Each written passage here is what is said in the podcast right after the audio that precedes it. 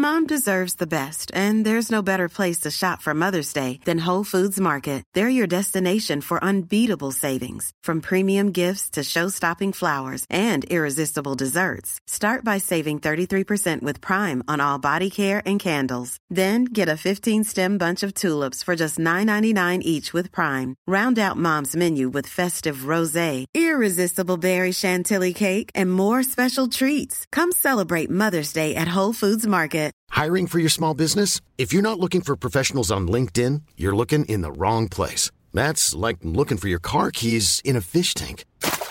LinkedIn helps you hire professionals you can't find anywhere else, even those who aren't actively searching for a new job but might be open to the perfect role. In a given month, over seventy percent of LinkedIn users don't even visit other leading job sites. So start looking in the right place. With LinkedIn, you can hire professionals like a professional. Post your free job on linkedin dot com slash people today. Quality sleep is essential. That's why the Sleep Number Smart Bed is designed for your ever-evolving sleep needs. Need a bed that's firmer or softer on either side? Helps you sleep at a comfortable temperature? Sleep Number Smart Beds let you individualize your comfort, so you sleep better together. J D Power ranks Sleep Number number one in customer satisfaction with mattresses purchased in-store. And now, save fifty percent on the Sleep Number Limited Edition Smart Bed for a limited time. For J D Power twenty twenty-three award information, visit j d power dot com slash awards. Only at a Sleep Number store or sleep number dot com.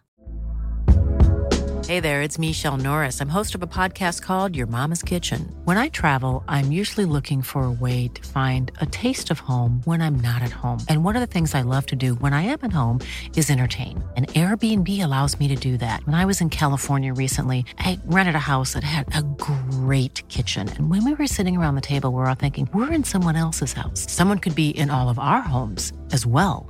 If you have a home, but you're not always at home, you have an Airbnb. Your home might be worth more than you think. Find out how much at airbnb dot com slash host.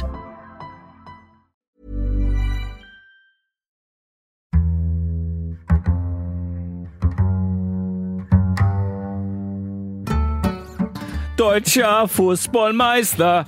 F C Bayern Fußballmeister. All right, there. That, that got a bit Scorpions at the end. Yeah. Well, then we're doing our job. Which is good. Yeah. Which is good. Group trip to see the Hoff in uh, Germany. Is he playing?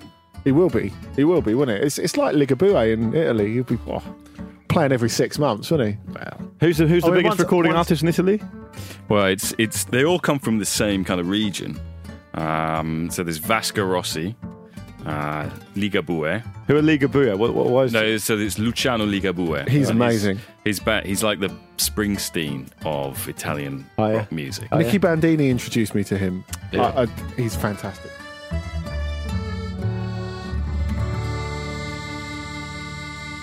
A barn burner of a Classico just last night um, ended um, as goose eggs, as our American cousins insist on saying. The first nil-nil in a Classico since the twenty-third of November two thousand two. Um, I, I, I pulled the um, the team sheets from the twenty-third of November two thousand two. Some great names in there. They're oh, not yeah? going to be pretty. They're not going to be pretty. Well, Frank. Well, one of them's not going to be pretty. Frank Luis Figo's pretty. Figo's in there. Um, Juan Ramon Riquelme's in there. Oh. Yeah. Um, as you guys have mentioned, yeah, Figo. Got a yellow card, Figo. Can't think why.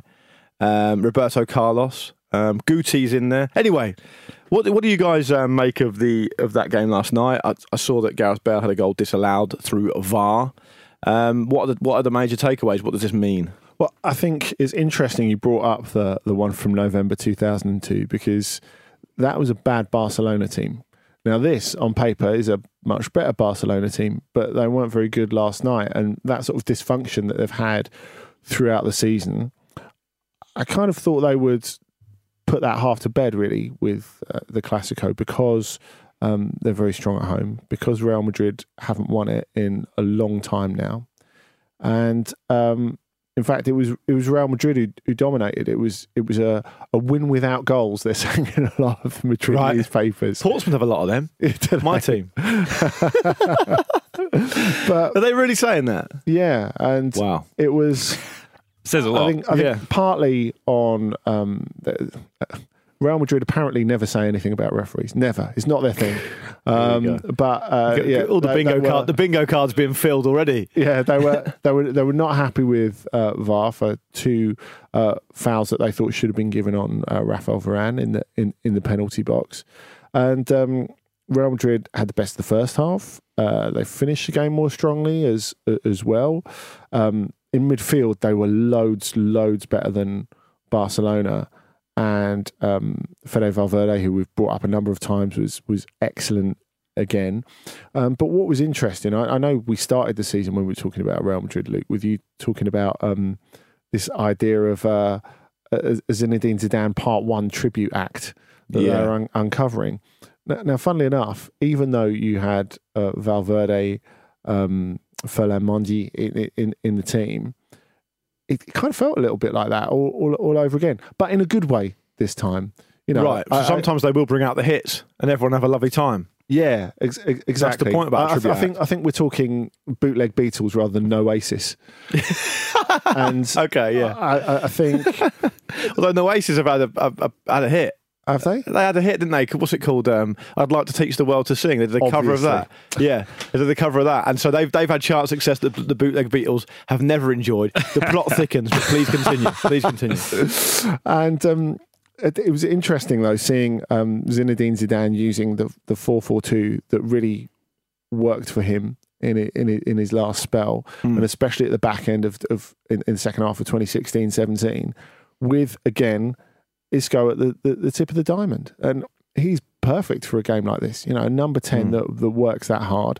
Um, Gareth Bale was not only good, did not only have a goal ruled out for a, a narrow offside. It was it was Mondi who was judged to be offside. Wasn't yeah, it? before yeah. he played the ball in. That's right. And um, it was it was the fact that Zinedine Zidane, who people tend to forget this now, um, as people have said, Zidane is the reason that that. Real Madrid want to get rid of Bale and sort of seem to distill it in their own minds to that. The fact that for a lot of his first spell, um, in, until their relationship broke down to, towards the end of it, um, but Zidane was the biggest defender of Bale. He always stood up for him um, throughout the injuries, throughout him being in and out of the team, throughout the suspicion mm. that obviously is blown into something far more public and explicit that he prioritised Wales over Real Madrid. And, what about um, golf? Yeah. Is he caddied for him? Was that too far? Well, he did have time off, so we, we, we can't rule it out, can we? But uh, I, I think it was interesting to hear um, him come up and after the game, Zidane, and not just say that, um, yeah, well, Bale's in the squad and we need to use him, but actually praise him and and, and say that say that he was excellent. Was yeah. Casemiro not the best player on the pitch? Oh, I think he was, but... Which I think in some respects... Yeah, might might kind of lend more weight telling. to the theory. Yeah, yeah, yeah, yeah. yeah. yeah. But I, th- I think it's interesting to to hear Zidane come out and and, and publicly um, give Bale a, a lot of praise. What, what do you make of um, just a, a self indulgent question from me? If you'll forgive me for for a moment, what do you make of um, Luka Jovic now? We, we haven't talked talked about him for maybe a couple of months. Um, obviously, a big name, a big money signing, has, hasn't featured much at all. Uh, for, for Real Madrid and didn't get off the bench last night. And he's had some dreadful luck as well. Yeah, I, I, th- I think we have to bear that in mind. He was, before that extraordinary equaliser they had at Valencia last weekend where it was Courtois' header batted out by Domenech and then mm. Courtois managed to sh- smuggle it through to Benzema, who equalised pretty much the last kick of the game. Mm. Just before that, it looked as if Jovic had got a last-minute equaliser, but he was he was offside. He was he was clearly offside, but it just felt like that's the way it's going for him. That uh, you know, it would it would have been a huge feather in his cap to get that late equaliser at Valencia. It was a smart enough finish, but he just did go a little bit early, and it's not really working for him. And it's it's difficult because when we did the um, Ramble Meets with uh, Sebastian Aller actually mm. um, this week, which is out now. still available, out yesterday, yeah, it came out yesterday. Mm. Um, We, we were talking about how that three at Frankfurt came together and uh, how it came together under Adi Hütter, in, in my view, and how they he changed the way that they played from a more circumspect style under Kovac. That they put all those three, Aller, Rebic and Jovic, in the team, and it clicked. And the thing that Aller said is, he said, well, it's, it's not just about the coach. It's about the fact that the three of us got to know each other. Mm. We got to play together, and that improved our, our, our relationship, and the fact that we did have different uh, skill sets. It, it all sort of melded together. And I think if you're looking at a reason why it won't work for for um, Jovic at, at Real Madrid, maybe that's it. Mm. Maybe he's not going to get that time. Well, I think he isn't going to get that time, is he? Because you look at him and you think, that is a guy who would really benefit from Karim Benzema's service. Mm. But it's, it's not about serving him, because he's not about Cristiano Ronaldo. So is he no. ever going to get there? What do you what, um, what do you both think that it means? What conclusions can we draw from this game? Um, reference the La Liga title race. Both teams locked on thirty-six points, five points clear of Sevilla. Um, and I suppose it's kind of just a bit as, as you were, is it? Well, I look at what Zidane has achieved. Remember, not so long ago, we were talking about him being on the brink. Um, yeah. And again, this idea that Jose Mourinho might be being lined up to replace him. And instead, credit to Zidane, he's turned this around. They're twelve games unbeaten. Um, they're level on points with Barcelona at the top. Mm. Um, I think in some respects, you look at their Champions League form, the kind of performances that he's got out of some of the other young players that they've signed, be it Rodrigo, be it Vinicius, um, particularly in, in, in that competition rather than uh, La Liga. Um, and I think there's more, again, it's just a reminder that there's more to him um, than simply the fact that he is this facilitator, that he is some kind of Galactico whisperer, um, that there are nuances to his management when it comes to... Um, so I feel you two. Finding the right position for players, finding the right game plan for a particular opponent. Um, and, you know, I think some people thought he was a bit of a busted flush, that those three Champions League titles, while the last one was probably the most impressive of, of the three, um, he was riding on the back of a, a wave that Carlo Ancelotti had kind of started, and was kind of maintaining the same style of management that Carlo had had at that time. And instead, in this in this second spell, it started uh, with its difficulties, and I think with the time in the job to assess the players, um, yeah, he's beginning to turn it around and show a new look, a fresh face to this Real Madrid side, which, you know, I think. Um, Given it's not as good a team as it was um, two to three years ago, when particularly the superstars who were still there were younger, fresher, still in their prime, um, and it's a different kind of job. I, th- I think you know we need to kind of tip our hats a little bit um, to to Zidane.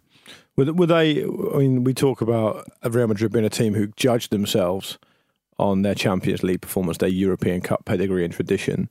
Would they be? Um, more keen to win the league this season, do you think? Yeah, and that's what Zinedine Zidane said right at the end of last season. He mm. said the priority for next season is La Liga. Mm. I think all how top managers that, say that these days, though. How you can how you can sell yeah. that to the club, I think, is a different but question. I think all top managers say that because they know, because the top five leagues, for the most part, feel one-sided in that Bayern are going to run away with the Bundesliga. I know it's wide open this year.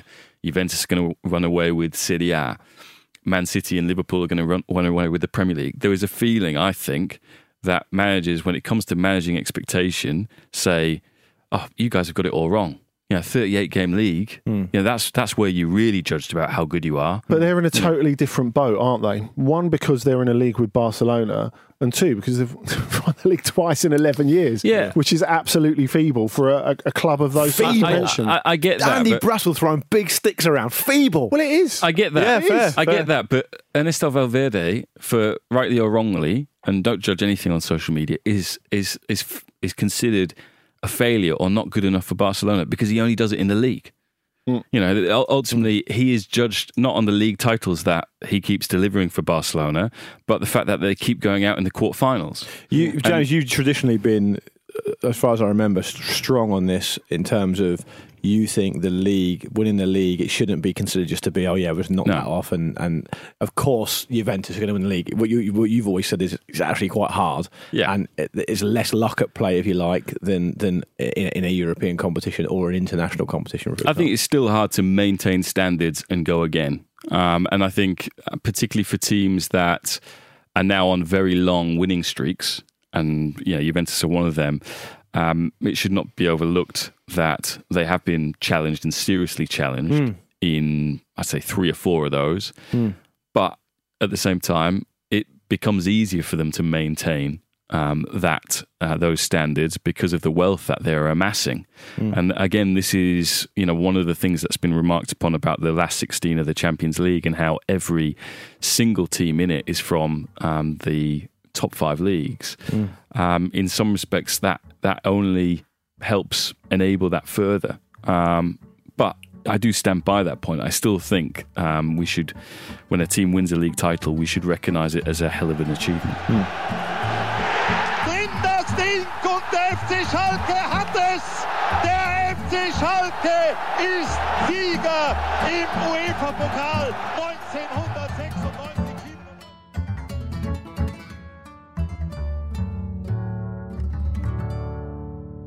Okay, we. I, I've not been able to move for um, more than a handful of Tottenham Hotspur fans listing themselves as delighted that they've drawn Leipzig in the Champions League knockout phase uh, this season.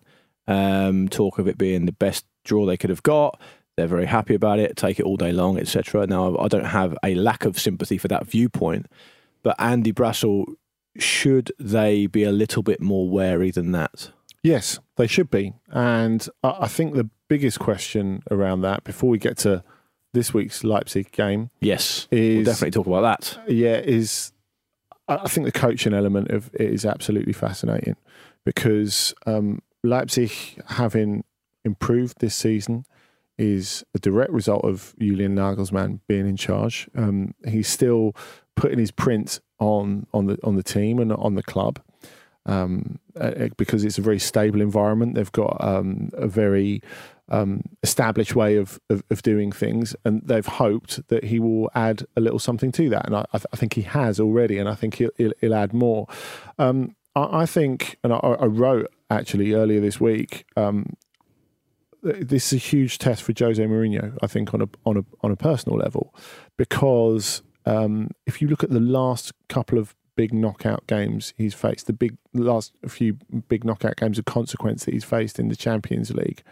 Um, we know he's got an incredible history in the in, in the Champions League, and we know he'll always be a part of Champions League history. But that's kind of what it's felt like uh, mm. the, the last couple of times. Um, I think you look at how they went out um, to Sevilla with United, how they went out to a ten-man Paris Saint-Germain with Chelsea. Oh. What about Leipzig's football heritage? Is that what you're about to bring up? I mean, I, I think it's, it's, it's something notable. Mm. And you look at the coaches that outcoached him in those games. Vincenzo Montella, who barely lasted... Careful, Andy. Yeah. Careful. The aeroplane. You took that man's name down in this studio in front of me and James Horncastle. I'm keeping he going. knows how to wear a turtleneck. I'm, I'm keeping... Yeah. It doesn't It doesn't know how, how to win El Gran Derby, though, does yeah. it? Wow. Uh, I mean, but basic, basically, they got outcoached by Montella, who was in the middle of a disastrous spell with yeah. Sevilla. Copa del Rey final. Uh, and, carry, on, no, carry on, Andy, carry on, carry on. And then... and then we won't even talk about what happened in the final. yeah. uh, uh, and before that, Laurent Blanc, who's no nobody's idea well, careful. Of, a, of a tactical genius. No, agree. And so uh, basically, we talked about this in terms of the, the staff that Mourinho's get, got round himself at Spurs. The fact that he's he's not got the old band back together, that he's got in mm. Joao Sacramento, who's a young tactician, to to work with him. The idea that he does need to rethink and, and have new ideas. And and this is apparent here. Of course, Nagelsmann is still learning his way in the Champions League, but he got to do a lot of that in last year with, with Hoffenheim. And they played very well whilst making the sort of mistakes that make sure you don't get through. But I think seeing him work stuff out in the group stage was was quite interesting. They had some bad situations to... To, to get out of. They had to sort their home form in order to take control of the group, and they've sorted their home form in Europe and in the league. And then they were two nil down to Benfica in the ninetieth minute, and they managed to keep going and get a draw out of that mm. so they could qualify in, in the first place. There's really interesting versatility to this side, and that's what he's given Leipzig. It's interesting when you, you spoke to uh, Timo Werner in the second season that, that Leipzig were up. Of course, they, they had a brilliant first season in, in, in the top flight in, in sixteen seventeen. Now, now, now in the fourth season in the top flight, um, th- th- you know, they played one way. They, they, they pressed and they counter-attacked. And now, in the second season, Timo Werner was saying, well, we're having difficulty because other teams are giving us the ball. Mm. And we don't really know how to deal with that. Mm. And you could argue that they Dortmund ne- kept giving them the ball really, in midweek. Yeah. They never really worked that out. Well, well it, it ended up suiting Leipzig quite well because they had less possession, because, which is exactly what that they wanted. But we'll, we'll come to yeah, that can, in a minute. Can I, can I, can I, I think what's yeah, b- yeah. before you do, I think what's interesting about Nagelsmann and what he's managed to add to them is he converted Hoffenheim into a team that were able to master loads of different ways of playing, and he's already started to do that with Leipzig without changing too much. Yes, they still press, and they did that in the early stages of the, the Dortmund game. They can sit off and they can recover.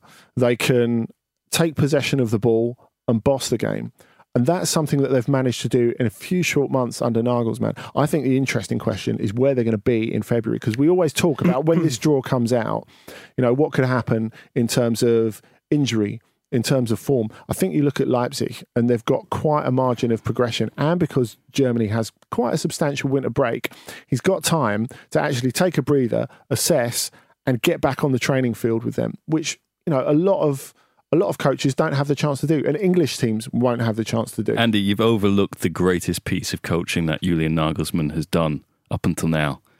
Mm. It's regenerate the original goalbay from O T C, yeah. Patrick Schick. He was the original goal. Involved in four goals in his last four games. I can't tell you how delighted I am to see Schick again on fire. I, I, I tell you what, no one is overlooking that, James. And uh, like, a few people were complaining, actually, when the team sheets came out um, of Westfalen, that Schick had been left out the, the team.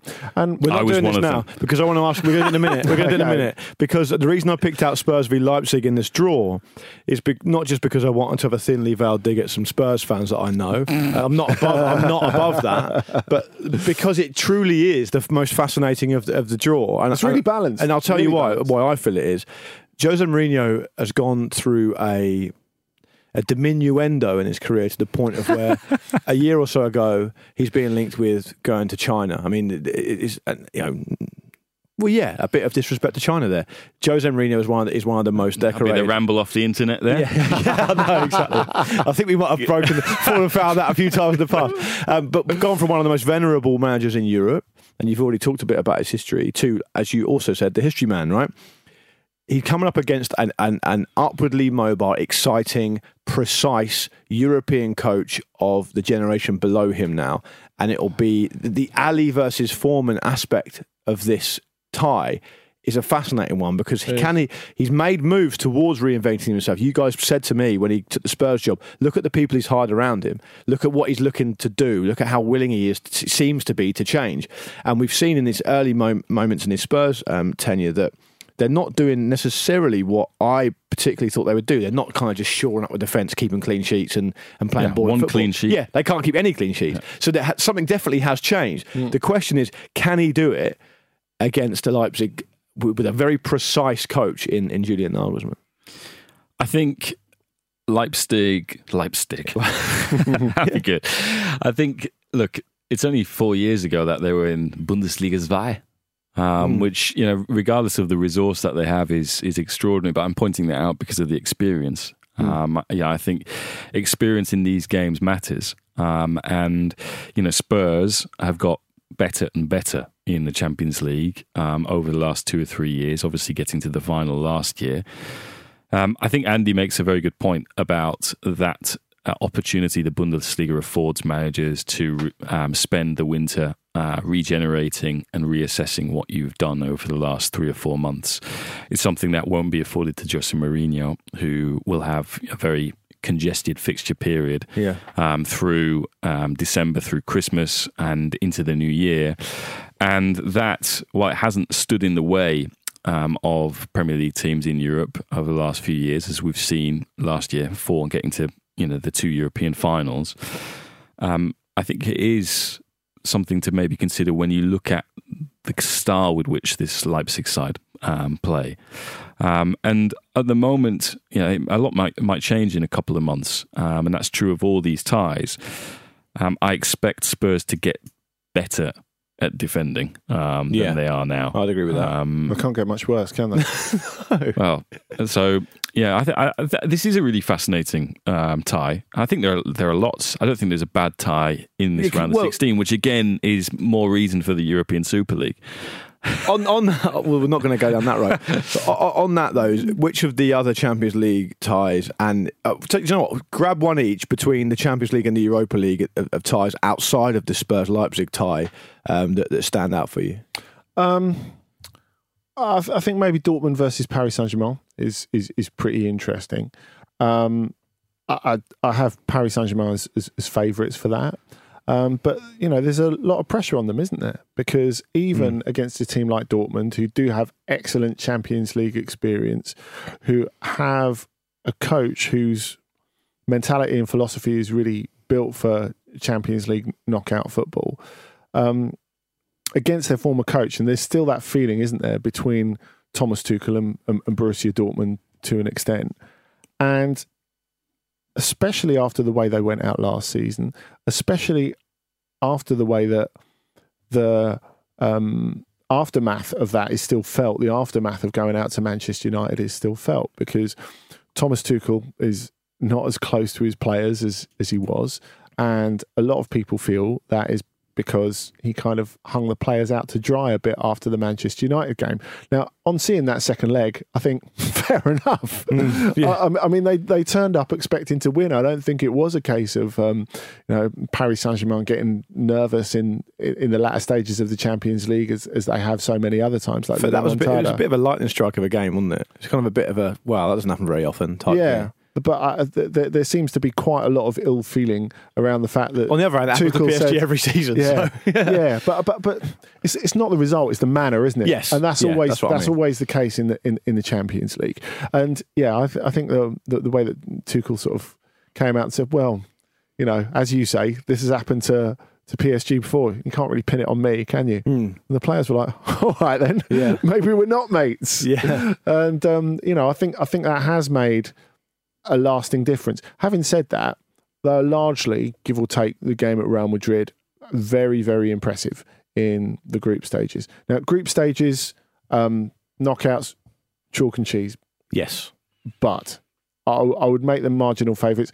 They do have an enormous amount to prove against a, a Dortmund team who've got a lot of attacking weapons. Yeah, Dortmund showed a, a, a decent... I was at the game against Spurs.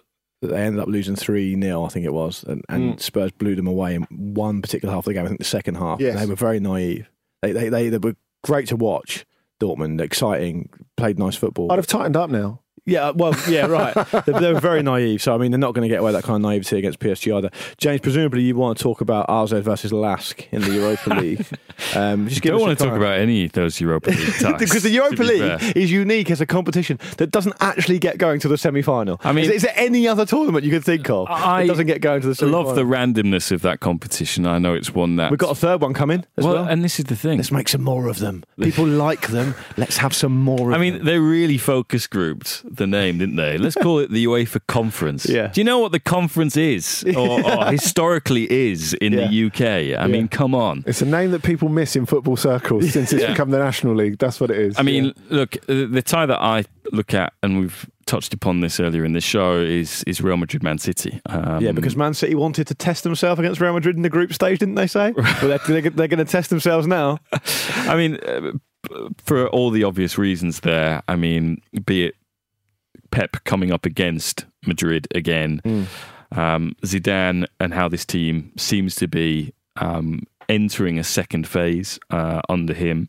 Uh, and, you know, as Andy was just saying, uh, I th- I felt that the, the game at the Bernabeu between Real Madrid and P S G was probably the game that was played at the highest standard um, throughout the group stages in terms of technique at speed. Um, I don't think there was anything that came close to it. Mm. Um, over what the first four months of the Champions League, and that kind of persuaded me that Madrid, while they don't have the same aura as they did um, a couple of years ago, they're still a team to be taken very, very seriously. Will it be a good litmus test for the the um, chat that Guardiola's star is starting to fade at Man City?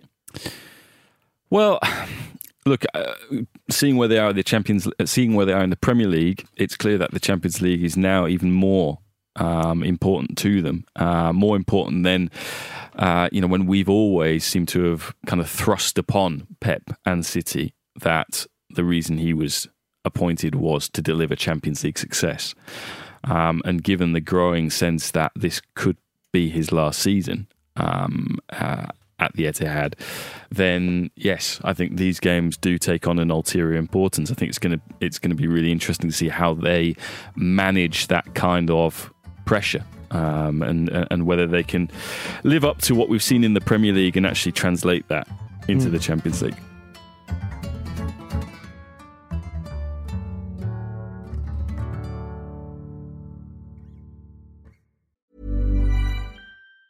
Mom deserves the best, and there's no better place to shop for Mother's Day than Whole Foods Market. They're your destination for unbeatable savings. From premium gifts to show-stopping flowers and irresistible desserts, start by saving thirty-three percent with Prime on all body care and candles. Then get a fifteen-stem bunch of tulips for just nine ninety-nine each with Prime. Round out Mom's menu with festive rosé, irresistible berry chantilly cake, and more special treats. Come celebrate Mother's Day at Whole Foods Market. Quality sleep is essential. That's why the Sleep Number Smart Bed is designed for your ever-evolving sleep needs. Need a bed that's firmer or softer on either side? Helps you sleep at a comfortable temperature? Sleep Number Smart Beds let you individualize your comfort, so you sleep better together. J D Power ranks Sleep Number number one in customer satisfaction with mattresses purchased in-store. And now, save fifty percent on the Sleep Number Limited Edition Smart Bed for a limited time. For J D Power twenty twenty-three award information, visit j d power dot com slash awards. Only at a Sleep Number store or sleep number dot com.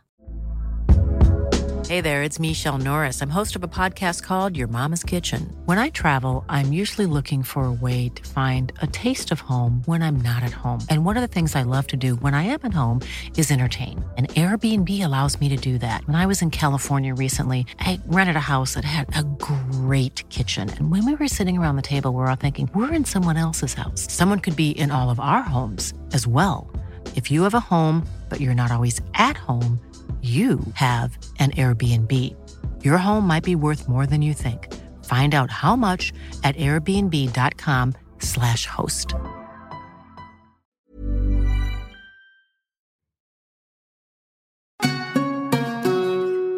right, finally, the boys are off the leash. You can talk about Dortmund v Leipzig now. I'll just take a little break. Shocking, go make, yeah. Go make a cup of tea. um, I called it a barn burner in my notes. A barn burner. It's a boxing term. Um, but you, I think you also called uh, El Clasico a barn burner in your intro. Did I? Yeah. Oh, but I was being sarcastic then, wasn't I? being sarcastic. I mean, I, I hadn't heard that term before, so I'm all for hearing oh, yeah. it multiple times in this uh, in this episode. The worrying thing makes, is, I make so many podcast episodes, I didn't remember saying that. It yeah, makes me so. think of the Wicker Man, actually. Yeah. yeah. It's, it's, I think it's a boxing term. It comes from when, you know, it's a point in a boxing match where the, the fight catches fire yeah. and everyone just goes for it. People just yeah. go for it and everyone's a barn burner. That's, I think that's where it comes from.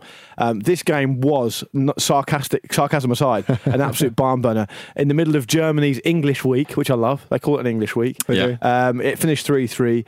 Jadon Sancho scored for his seventh game in a row, but he did go off injured, I believe.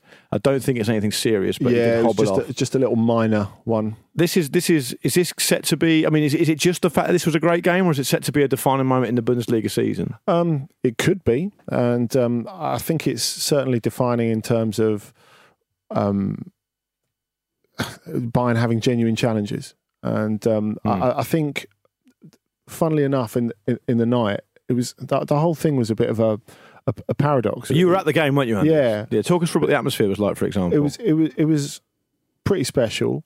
It always is at Westfalen, but on the other hand, there's just this little simmering thing between Dortmund and Leipzig because Dortmund see themselves as the the, the guardians of the purity of the football experience.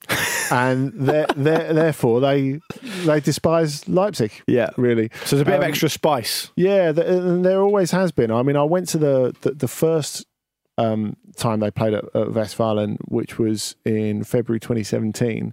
And that was the one where there were hundreds and hundreds of banners telling Leipzig and telling Red Bull where to go. Mm. And there was a, a bit more nasty stuff outside the, the ground. Now, the, the fact is that the D F B couldn't do anything about the stuff outside the ground because that doesn't fall under the club's responsibility. So what they did is they fined them a hundred grand for the banners, right? And um, closed uh, the Süd Tribüne where the, the Gelb-Wand is for, mm. for for a game, a subsequent game against Wolfsburg.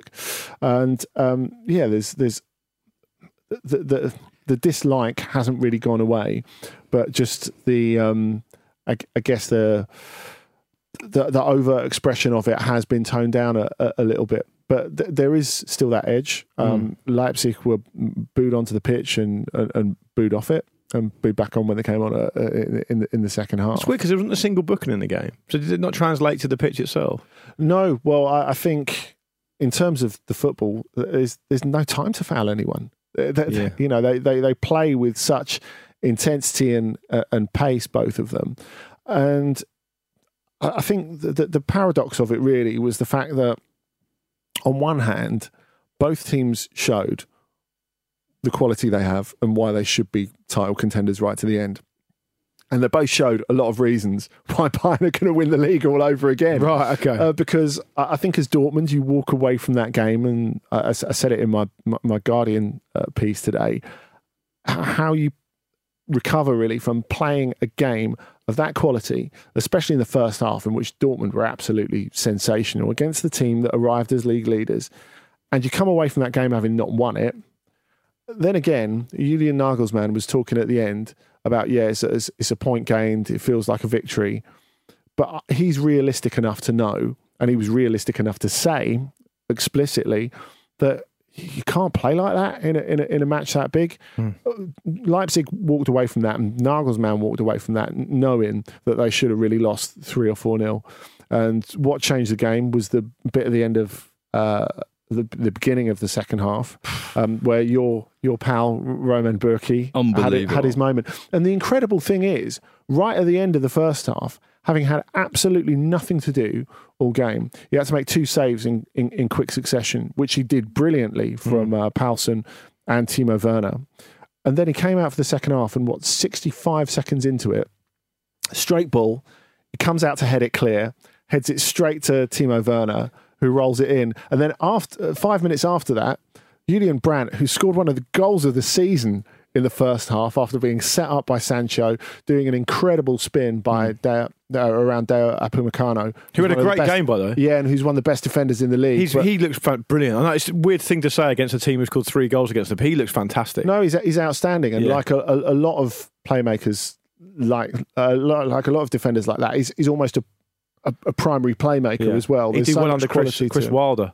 Yeah, absolutely. Yeah. Well, interestingly enough, of course, Arsenal were really interested in Upamecano last summer, but they thought eighty million's too steep. We'll spend it on a forward we don't need yeah. instead. And probably Upamecano got on the flight, flew over North London, saw the Emirates almost on fire. So I'm not going anywhere near that. yeah, that was that yeah. was that was, yeah. that was probably um, it. And uh, yeah. It, It, it was extraordinary because Brandt, having scored that magnificent goal, then gifted Werner a second. Now, after that, they still managed to come back and take the lead. But I, I, again, I said in my piece, beating Leipzig once is hard enough. I mean, they essentially set themselves the task of doing it three times, hmm. which proved a little bit too much. It looked like the, yeah, the, an aspect of the second half that you're referencing, that the game was completely out of control. That yeah, was, I mean, it was crazy. Dortmund set up five of the six goals. yeah. Yeah. And I don't have a pop at Roman Bürki anymore because I don't know if you remember, I had an ill-advised uh, side swipe at Gigi Buffon. And hey. uh, Horncastle went on a massive rant, sat in that chair there. He said, there's an element to this show that certain people only watch certain players in Champions League weeks, and that's a problem. And that is a problem. You said that to me. Did you see what Gigi did yesterday? Go on. six hundred forty-seventh appearance yeah, in Serie A, matched Paolo Maldini's record, mm. all-time appearance leader in Italian football. What can you do? What can you do? G G. Yeah, good on you. Keep we doing can, it. We contractually can't mention goalkeepers without going on to Buffon. No, we can't. Do, we, we can go on to Italy now, actually. But before we do, is there any any word from Sancho? It's just I mean, he's having a great period of fit form off the back of getting quite a lot of criticism. Now he's hobbled off with an injury. What do we expect to be the next few weeks? Like, uh, what's it going to be like for Jadon? Well, of, of, of course, he's going to have a bit of a rest. Um, which I, I think is is Ideal. useful, and you look at his form is is is absolutely extraordinary. I think what's the most interesting thing about it is how much he's he's talked about how how much he enjoys playing with the players around him. So you know all this um, stuff over timekeeping was made up in, into very quickly. He's definitely going to leave in January. He's definitely going to leave in January. I've always said that it's more likely that he will leave at the end of the season, and he will leave at the end of the season because, firstly, I think from a practicality level, piecing together a deal that big in January is very, very difficult. But secondly, what we've seen in recent weeks, he absolutely loves playing at Dortmund. Yeah. And he loves playing not just with Marco Reus, but Torgan Hazard now. He loves it. And when That he, was the front three against Leipzig. Wasn't yeah, it? and yeah. when it, when he talks after games, he's very, very keen to get across how much he's enjoying himself, and you know he he knows he's going to be going somewhere else in the future, but there's no point wishing wishing your life away that quickly. I mean, he's still only nineteen, and I think sometimes when judgments have been made of him and his apparent conduct, people forget that because he's such a titan on the pitch. People forget he's nineteen and he's mm. entitled to do some stupid stuff. Er ist einfach überragend, ist super sympathisch, ein ganz ganz toller Mensch und Fußballer, und ich freue mich, dass er heute bei mir in der Sendung ist. Jadon, herzlich willkommen. Hallo Nobby. Wie geht's? I feel good. Da, da, da, da. James, you've been speaking to Max Allegri. Yeah, that's why I was away. Yeah, last what week. It, a couple of weeks ago. last week, wasn't it? Oh, week before last, maybe. I yeah, can't remember. It's all a blur in this Christmas period. You're interviewing Max Allegri, a man who is very much in demand, but currently out of work as a coach. Um, well, he's still being paid by Juventus. And I think this is actually something that's quite important to, um, again, highlight um, when we discuss managers who've been sacked or moved on from. Yeah. Um, for example, like Carlo Ancelotti at the moment. Mm. You know, Carlo Ancelotti, uh, probably by the time this goes out, will be the Everton manager. Mm. Um, but um, it comes down to, again, negotiating with the club that has just sacked you to release the contract that you're still on. Yeah. And uh, Max is still being paid by Juventus. Um, they felt it was kind of a, a nice gesture, actually, to just honour the work that he did, did to pay out the remainder of his contract. Whereas if it was any other Serie A club, you'd be thinking they'll fire their manager in three weeks and bring him back. Well, yeah, yeah. No, true. Yeah. So, what, so give us a flavour of, I mean, you, did, you had a long-form one-on-one interview with Max Allegri. Give us a flavour of kind of type of character he is, what it was like, what you were talking about and all the rest of it. Uh, he's a great guy to be around. Um, yeah. I mean, he, he came in and just wanted to chat. He didn't want to be interviewed. He wanted to just talk about football. Um, and he put no kind of restrictions on, on what we, we could ask him. And this is kind of who Max is, because he... he loves nothing more than life outside of football, mm. um, because I think he feels that you learn a lot from that, which you can then apply to football, mm-hmm. which is ultimately a game about managing twenty-three human beings. Um, and you tend to, you know, if you're at the bar with your mates or you're, you know, over dinner, sharing sharing ideas, talking about what's going on in their lives, you can then kind of, you're, you're really better placed. What's to... going on in your life? All kinds of stuff, mate. It's yeah. a mess. Yeah. um, but um, so, yeah, he, he just wanted to talk about football. He was, um, he's got some quite divisive views, I would say. Well, hang on, um, careful. Well, no, in, in, in this in, day and age. In, in Italy, where, in Italy. Isn't he strangely ta- against tactics? Tactics are king in Italy. Yeah. Um, you know, and he rails against uh, theorists, scientists. There's an element of um, Jose Mourinho talking about football Einsteins in, in, in Max's kind of outlook on the game, which is we are overcomplicating it. Um, yeah, he, he particularly, for example, took his issue with the league, Serie A. I've got a lot of issues, um, who are introducing tablets. You know, you can take an iPad onto the onto the into the dugout. We've got this uh, app that like N F L can, basically. Yeah, we've got this app that you can download. And and Allegri just thinks that is just football going completely the wrong direction. That football is about touch, feel, sensibility. Mm-hmm. Um, that there's a lot that. um, for all the will in the world and you know all the effort made and how good a lot of these algorithms are and et cetera, and, uh, and the data that is now delivered onto your desk as a top flight manager by your performance analyst, analysis team, nothing beats the eye. Nothing beats your ability to get inside the head of a player. Um, and again, one of the things he said, uh, not just to me, but Rory Smith from the New York Times, who was there, was that, you know, one of the biggest loads of B S he hears is, uh, you know, managers should watch the game from the stands. You know, in some respects, when they are suspended, um, yeah, some people claim that it is better for them to have that viewpoint mm. uh, rather than from the dugout. And he was like, "That is codswallop." Because a thinly of- veiled dig at Michael Cox there from Joe Horncastle. no, no, um, but at Christmas of all times but, of year, but unreal. He, he is, he is, he is saying that uh, you know he wants to be in a position where he can look a player in the face mm. and tell whether he is. At what he's going through at that moment in particular game, mm-hmm. um, even just to hear the sound of uh, uh, the sounds of the pitch and get a re- and judge the mood of a game, and that is um, as important as any of the kind of tactical thinking, um, strategy. We, I mean, I think we all break down we break down games now in terms of like, oh, this strategy, this is mm. what won the game, mm. and we lose we we lose sight of the human element, mm. um, and sometimes the randomness of of football, which cannot be completely controlled. It's, it's an interesting, really interesting um, seam to mine that because. People are very polarized on it. You mm. get people who um, who are really into analysis, tactics, shape, all that kind of thing, who will be openly quite derisive of this in quotes proper football men. What? So you can't like you can't have a combination of the, and I, and, the two and, things. And it happens. Is that vi- what you're saying? And it's vi- and vice versa as well. The kind of the, you know your Tim. It's probably a poor example, but your Tim Sherwoods of the world probably are very mistrusting of these new developments. When clearly the answer is probably a bit of a bit of both does, does you well. The eye test is really important for a coach when he wants to see if he wants to work with a player, for example. But of course, data is obviously of, of great use as well. Also, what I, th- as a journalist, what I think it, it reflects is that we tend to analyse um, games in this manner because that is uh, the information that is made available to us. Mm. We don't know.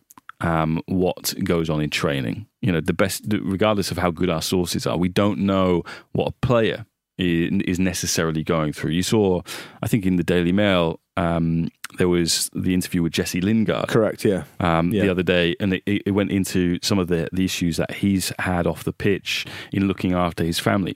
We don't know all of these things, and so what we what we do know is we get you know Opta will give us uh, data. You can go to all these other analytics sites and take out subscriptions, be it with StatsBomb or be it with Y Scout, and find out all this kind of stuff, which helps gives us the information that actually you know informs us on some of the thinking behind uh, a coach's choices, how they went into a game, how they planned for it, uh, and that information is more readily available than a lot of the kind of human side, which I suppose managers interface with on a daily basis, mm. and that and, and that's what informs their choices as much as what their performance analysts are giving them. Performance analysts from a statistical point of view, rather than from a physical fitness point of view. Mm. Um, and yeah, again, one of the things, one of the things I actually start the piece with this is is Allegri is is uh, very passionate. Uh, about horse racing mm. uh, and, and, and believes he's learned a lot uh, by going to the race course over the years. His grandfather used I know to take a few him. Other managers have used that.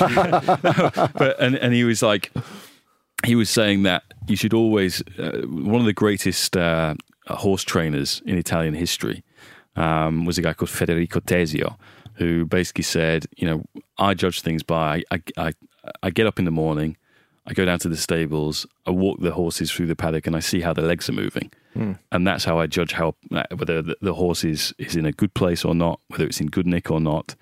And that's what I do in training. I look mm. at the, I look at I look at the player's legs and how they move. And then when I go back into my office and the training facility, I see if what I I've seen is is reflected in the in the in the physical and performance data there. Um, and I tell myself I t- tell all my assistants, watch the players first, then go and look at the computer. Right. Will, will he will he be looking at um, a group of young men's legs anytime soon, James?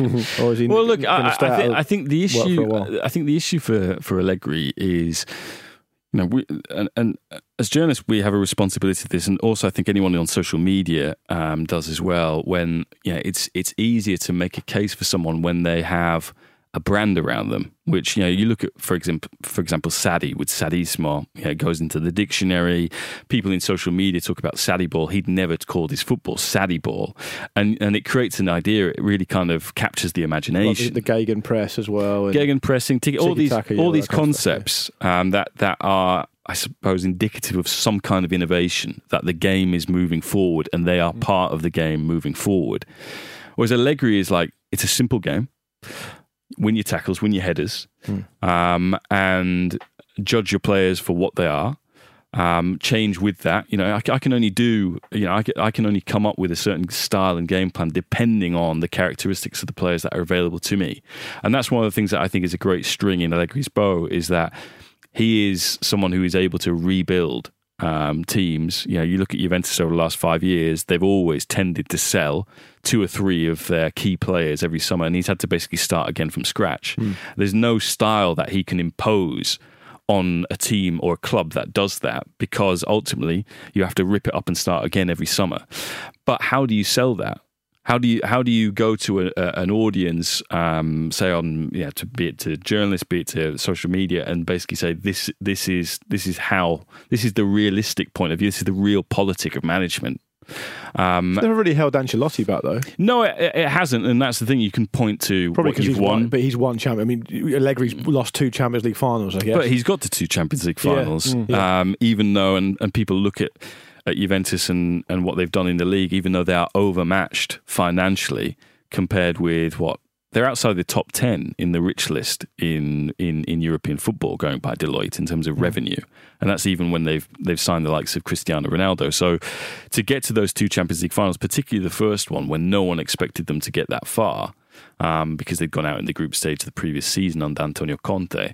Um, I mean, I, I've mentioned Conte just in passing there. It's amazing how different these two characters are. Because mm. Conte, Conte really feels that it's insulting and humiliating to the profession when coaches like Allegri, for example, they stand by this mantra, which the best managers are the ones that do the least damage. Mm. They put they put players in the right conditions to thrive, and then they let them, let them get on with it. And then they let them get on with it. Conte is all about almost overwhelming you with information and instruction, so that if you find yourself in a in a position where you don't, all of a sudden a defender has worked you out, you have something, you have a solution to basically cause that defender another problem. And uh, Allegri is all about, uh, I think this is actually valid not just in football but in life in general, is that yeah, if we want an answer to something these days, we just go to Google. Mm. Um, there's an app for everything, you know, and, and we rely on our brains less and less. Yeah. And he wants he wants to do less teaching and more learning. He wants to stimulate players to learn well, we've evolved- how to get out of situations, overcome certain obstacles, which I think is actually a really a really interesting way of looking at that.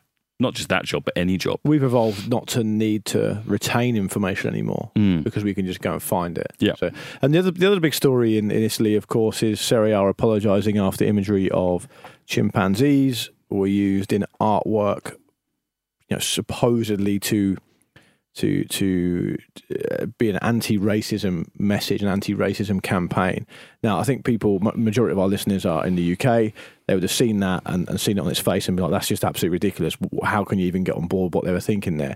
My first question to you, James, is is, this, is there an aspect of like Italian culture or Italian thinking that we, we can't make the connection to because we're British, or is this just a really bad, tone-deaf, ill, ill-judged kind of move? I think it's the latter. Okay. And I think, as A C Milan said in the statement they put out reacting to this, um, it's not only the wrong idea when it comes to putting together an initiative yeah. for anti-racism. It's the lack of consultation um, to the stakeholders yeah. in the league. Mm. That is a real problem. Because they just I think, unilaterally did this. They didn't speak to any of the clubs or anything like that. Well, apparently not, even though the artist, um, Simone Fugazzotto, has yeah. said that um, he's a stubborn guy and right. he went ahead and did this anyway. We should say that Fugazzotto, he pretty much only paints chimpanzees. Right, okay. And so the league knew what it was getting into uh, and knew, must have known, well, they clearly didn't, but they should have known how problematic um, collaborating with an artist whose muse, if you like, are chimpanzees, mm. for an anti-racism initiative. And I think that is the problem, and the league has subsequently come out. I mean, it sounds like a piss take. They have apologised yeah, yeah. for uh, any offence caused, uh, and they've kind of thrown the artist under the bus. Right. When the, the artist did not come to them and basically say, guys, I do this, I think it's a really good idea for an anti-racism initiative. Mm. They approached him. Uh, and I think that gives you so little confidence in the league's ability to take this uh, issue seriously, because it is killing Serie A. Um, it's, it's absolutely, I think it's turning people off the league in a way that no other issue is. Um, and they need to get a serious grip of it. I'm aware that um, there are um, a handful of clubs, but particularly two, AS Roma and A C Milan, yeah. who um, feel that they need to take this into their own hands. Yeah, okay. Um, because there is so little faith in the league's ability to get a grip of this issue. Um, and they feel that they need... Uh, and they have taken action. You see it with Corriere dello Sport, how they banned them until the end of the year after the Black Friday headline. Um, you saw how Roma reacted to the racist abuse that Juan Jesus got on social media by banning that individual uh, for life from coming to uh, Roma games. Mm-hmm. Um, yeah, they are serious about putting together Um, a, uh, a protocol, if you like, in terms of prevention and reaction to uh, racist incidents. That's the league's job, and the league yeah. clearly yeah. isn't doing it. Luigi Di, uh, Di Siervo's um, comments were really strange, basically, particularly in light of what you just said there. I didn't realise that Fugazzotto only painted chimpanzees, because Di Siervo said, I realised it was inappropriate. And then he said... Um, We're working on an official anti-racism campaign which cannot be identified with Simone Fugazzotto's work, and it will be presented by the end of February. And it's kind of like, well, you knew what artist you were hiring, presumably. Mm. So, I mean, it just sounds to me like he's just trying well, to what faith, absolve himself of responsibility. What faith does anyone have in there being anything worthwhile at the end of February if there's no, this level no, of no. understanding now? I mean, going back to what James was saying about people being turned off Serie A a bit, I, I think... That, that has huge implications. I mean, clearly the the main issue is that this sort of approach is is morally repugnant. But I think when you look at, well, we know where the Premier League is, but you look where um, the Bundesliga are placing themselves, um, where La Liga are placing themselves in terms of international expansion. Yeah. I mean... That leaves Serie A quite vulnerable. It looks very parochial. It ends up looking very parochial, and, and that's obviously a big concern. But what's of chief concern, of course, is the fact that, you know, men and women and anyone should be able to go to work without being racially abused. All right, um, let's do uh, games of the week, guys. Last week, we last week, um, Andy, you had Dortmund three, Leipzig three. We talked all about that. Um, I had Napoli Parma, which ended up Napoli one, Parma two. It feels like a lifetime ago now.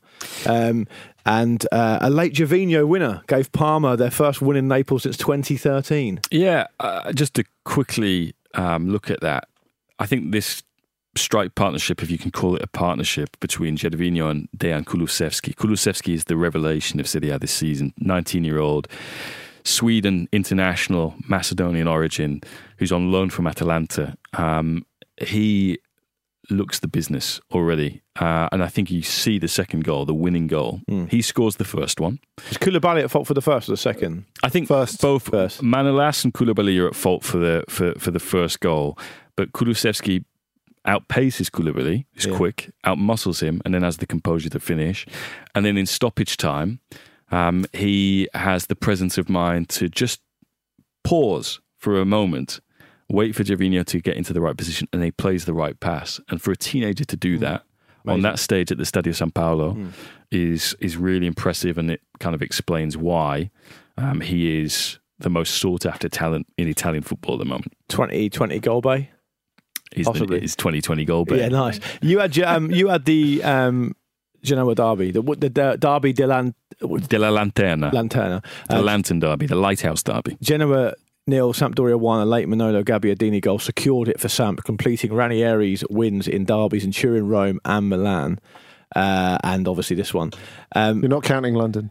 Yeah, Ranieri's quote this week was brilliant, from uh, based on the um, Cristiano Ronaldo goal last night. Did you see what he said?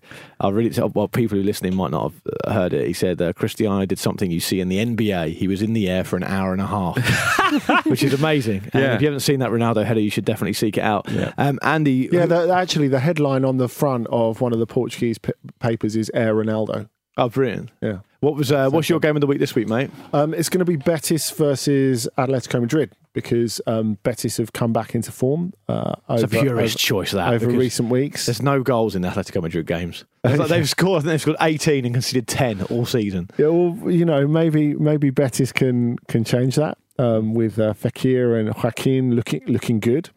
Um, they're already planning for January. And talking of planning for January, of course, what Atletico need, as as you've said, Luke, is is another striker. Now, that's sort of gathering pace this week with um, the news in France that um, Lyon, with the injuries to uh, Memphis and uh, Real Adelaide that are going to finish their season, um, yeah. they're, they're, they're looking at um, Kevin Gamero, and they're, they're looking at uh, Thomas Lemar on loan. And obviously Atletico would love to get rid of Lemar. Would that not be embarrassing for them as well, though, given the fanfare they signed him under and how much he cost them? Or they just want to cut their losses? Is, is, is it more embarrassing than keeping around someone who costs seventy-two million and is getting booed on and off the pitch so by, they won't just by, forget it by, ever happened. By, by supporters? Well, Simeone's committed to working with him while he's he, he's there and would like to get more out of him. That's the kind of guy he is. But the fact is, if they want to bring in another striker in January, even on a loan or a free, they haven't got the wages to do it at the moment. They're very, very close to their salary cap. The salary cap in Spain is defined by how much you turn over and, and, and how much you bring in. Um, so if they get Lamar's wages off the books, then they've got room to to bring in a striker, and, and, and that's what they're going to aim to do. But in the meantime, they'll just have to make do with um, Morata and Joao Felix, who's looking better and better and better. Good. All right, good stuff. James? I'm going to go with Atalanta against Milan um, mm. because Atalanta lost at the weekend to Bologna. I don't think they deserved to lose. Um, they were without Zapata. They've been without Zapata for what feels like an eternity now. Mm. Uh, Ilicic and Papu Gomez. They'll have, I think, Papu back uh, for this one, maybe uh, Ilicic. And Milan, again, they deserve to beat Sassuolo in the game that was held on their one hundred twentieth anniversary. I don't know if you mm. saw this. They were a special uh, kit. Um, they uh, renamed a roundabout uh, outside of Casa Milan. Uh, it's the Herbert Kilbin roundabout now. Uh, nice, nice. Uh, Herbert Kilpin obviously founded the club. Um, but yes, Milan need to get something out of this game. Um, I think the performances have been improving. Certainly confidence within the club is that second half of the season won't be as bad as it's been in the first half. But obviously they want to get back into a race to get into European football. Um, and it's games like this that they need points from in order to do that. Great, great choice. Um, Atalanta these days are just kind of a byword for an entertaining afternoon, aren't they? So oh, yeah. it's, it's a great choice. I quite like the look of, it's the final game of the Serie A this weekend on Sunday night, um, Napoli's trip to Sassuolo. Yes. Chiefly because Napoli just can't buy a win at the moment. And and you'd think any manager who, I mean, I don't think they've won in the league since the middle of October, mm. and any manager you think who would come in there and give them a real sort of new manager bounce, if you like, I don't know if that's a thing in Italy, but he's kind of a motivational type guy, Gattuso. Um You'd think it would be Gennaro Gattuso, but it hasn't worked so far. And Sassuolo, traditionally, in this current spell they've had in the in Serie A, it's been a, quite a difficult place to go and get a result, isn't it? Yes, Sassuolo. They're in quite good form themselves. They got a point uh, against Juventus in Turin uh, yeah. a couple of weeks ago, which allowed Inter to go temporarily kind of top of the table. Um, and they beat Brescia in the game that they had in hand last night. And that was away as well, wasn't it? Yep. Yeah. And they've got a player who was ex-Chelsea, uh, Jeremy Boga, who is by far and away the best dribbler in Serie A. Boga's done really well. Where is he on the Adama Traore scale? Well, he, he's definitely a different build. Um, to, okay. to, to well, most Traore. people are. Most he's, people are. He's, he's yeah. a little bit more lithe yeah. um, than uh, than um, Traore, but he's been really exciting to watch, as has Berardi, who was once upon a time the big talent in mm. Serie A, and for whatever reason, the last two years, injuries and changes of manager, it hasn't worked. But he looks the business this season under De Zerbi. Great. It's ten thirty. The pub's probably now open, so let's go. Okay. Join me and Jonathan Wilson every Saturday on Football Ramble Daily for new episodes of Greatest Games in association with the Blizzard magazine. The Best of the Blizzard is available now. A perfect Christmas gift? I think so. twenty-three of our favourite pieces from the first five years of the Blizzard for you, friends and loved ones. Everything from Socrates and Scotland to Saint Pauli and football smoking culture. Head to the shop now to buy the Best of the Blizzard at the blizzard dot co dot u k.